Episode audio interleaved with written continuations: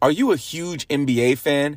I mean, you probably watch games on ABC, NBA TV, TNT, ESPN, or even League Pass. You're balling. You buy the latest version of NBA 2K every year. And with all of that, you still don't play fantasy basketball. Like, what part of the game is that? If you've been thinking about trying fantasy basketball for the first time, or you tried it before, but it was just way too confusing, time consuming, and you weren't in the right place for it, in this episode, I'm going to show you how fantasy basketball can improve the way you experience the NBA and take watching games to the next level. Please stick around until the end. I'm going to share the number one platform for new or returning fantasy basketball managers.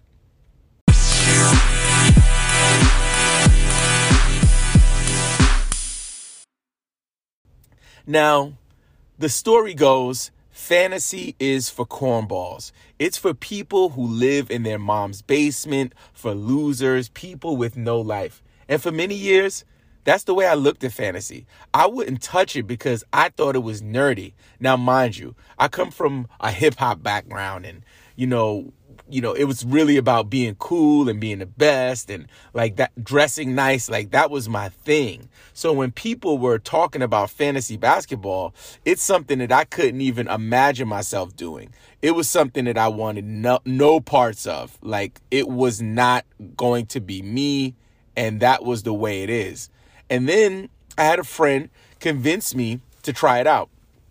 And when I did, what I noticed was, is that I enjoyed sports more. I, I enjoyed watching games more. I, I started with fantasy football, and the season that I played fantasy football, I found myself like really giving a crap about sports again. It, you know, it felt like the only time I wanted to watch sports was when my favorite team was playing. And fantasy kind of opened my eyes to the beauty of sports in general. So, my first point is basketball shouldn't just be about your home team.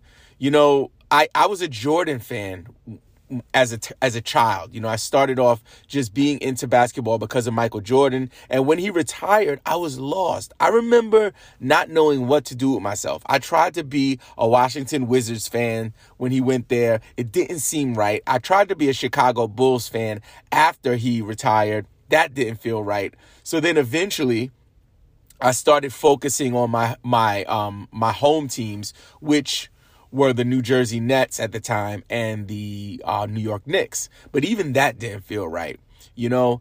And as I got mature, I realized, you know, for me at least, and some would disagree, that being a New Yorker, you have the ability to have options. You know, I, am a New York sports fan, so I love everything: the Brooklyn Nets, the the New York Knicks, the the Liberty, the the Yankees, the Mets, the Giants, the Jets, any the the Rangers, anything that has to do with New York sports, I'll support it.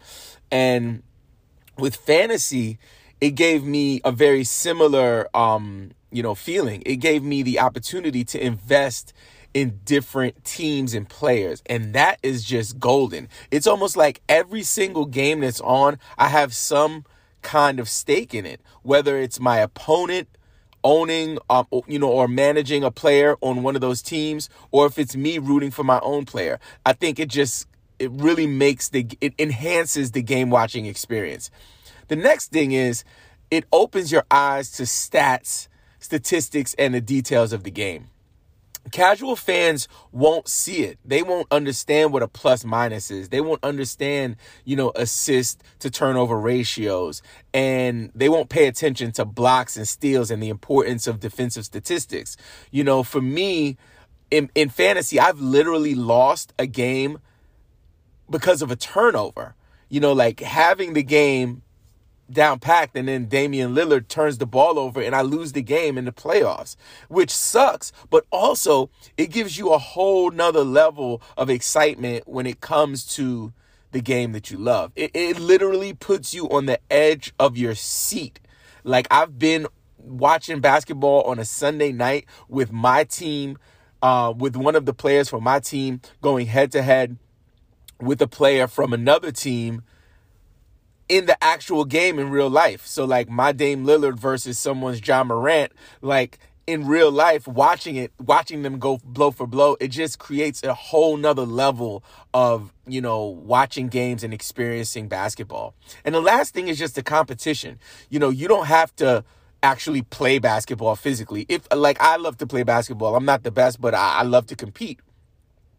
And, you know, the competition factor just creates a whole nother level. So now you go from like rooting for a team to like trying to compete with your friends, coworkers, or league mates, you know? And it creates a community, a, a, fellowship, a brotherhood or a sisterhood. You know, you connect with people on a whole nother level. I have friends who I started playing fantasy with five or six years ago, and we started like through our work league, you know, being at the same place of uh, business and building a league there. But now I don't work there, and and they're some of my best friends. We have great connections. We stay in contact throughout the year. It's an amazing, you know, experience. You know, and it all started from fantasy basketball, and you know, one other thing is I've reconnected with friends and family on a higher level through fantasy. So like some of my old high school friends, when I first started getting into fantasy, I reached out to them and was like, Hey, do you guys do this? And they were like, Yeah. So we started a league with our friends and family, like my cousins, you know, my, you know, you know, my, my, my brother, you know, we all connected on a deeper level through fantasy. So I, I hope this gives you some insight on why you know, you should jump in right now. If you're an NBA fan, like try fantasy out. It will totally enhance your experience. Now, before I tell you about the number one fantasy basketball platform for new and returning managers, I want to tell you about Underdog Fantasy. Underdog is the best place to play fantasy sports, including best ball, daily drafts, and pick'em. Start drafting in minutes for a shot at big cash and an enhanced game watching experience. Did I mention that Kevin Durant and Mark Cuban invested in Underdog? Once I heard about those cosigns, I had to spread the news. Sign up today and use the code GamePickPodcast. Underdog will match your first deposit up to $100. It's like getting free money. Don't miss out on your chance to double up from the jump. To sign up, just download the Underdog Fantasy app on Android or iOS. Now, the number one fantasy basketball platform for new and returning managers, Sleeper app. I'm going to say the Sleeper app in their new game pick format. It simplifies the game and also it's really easy um, in terms of the amount of responsibility that you have week to week. Whereas for daily changes leagues, um, like using Yahoo or ESPN, it, it could be you know a burden for people. They have weekly lock leagues, but for that you're kind of crippled. Your team, your the team you're playing might have more games than you, so it's it's kind of hard. I think with sleeper, it's it simplifies it and it also uh, levels the playing field. So you have the opportunity to pick one game per week for your players in your in the starting lineup and your opponent gets to do the same thing. So it, it makes it even. It's an easy way to start. And then if you want to you could kind of develop and go into um, you know espn yahoo and if you even want to take it from points leagues and move up to categories you can do that. But i just think sleeper is a great place to start. So my recommendation for new or returning uh, fantasy managers would be the sleeper app Thank you so much for joining me this week. I hope you crush your league. Now go out there and make some game picks.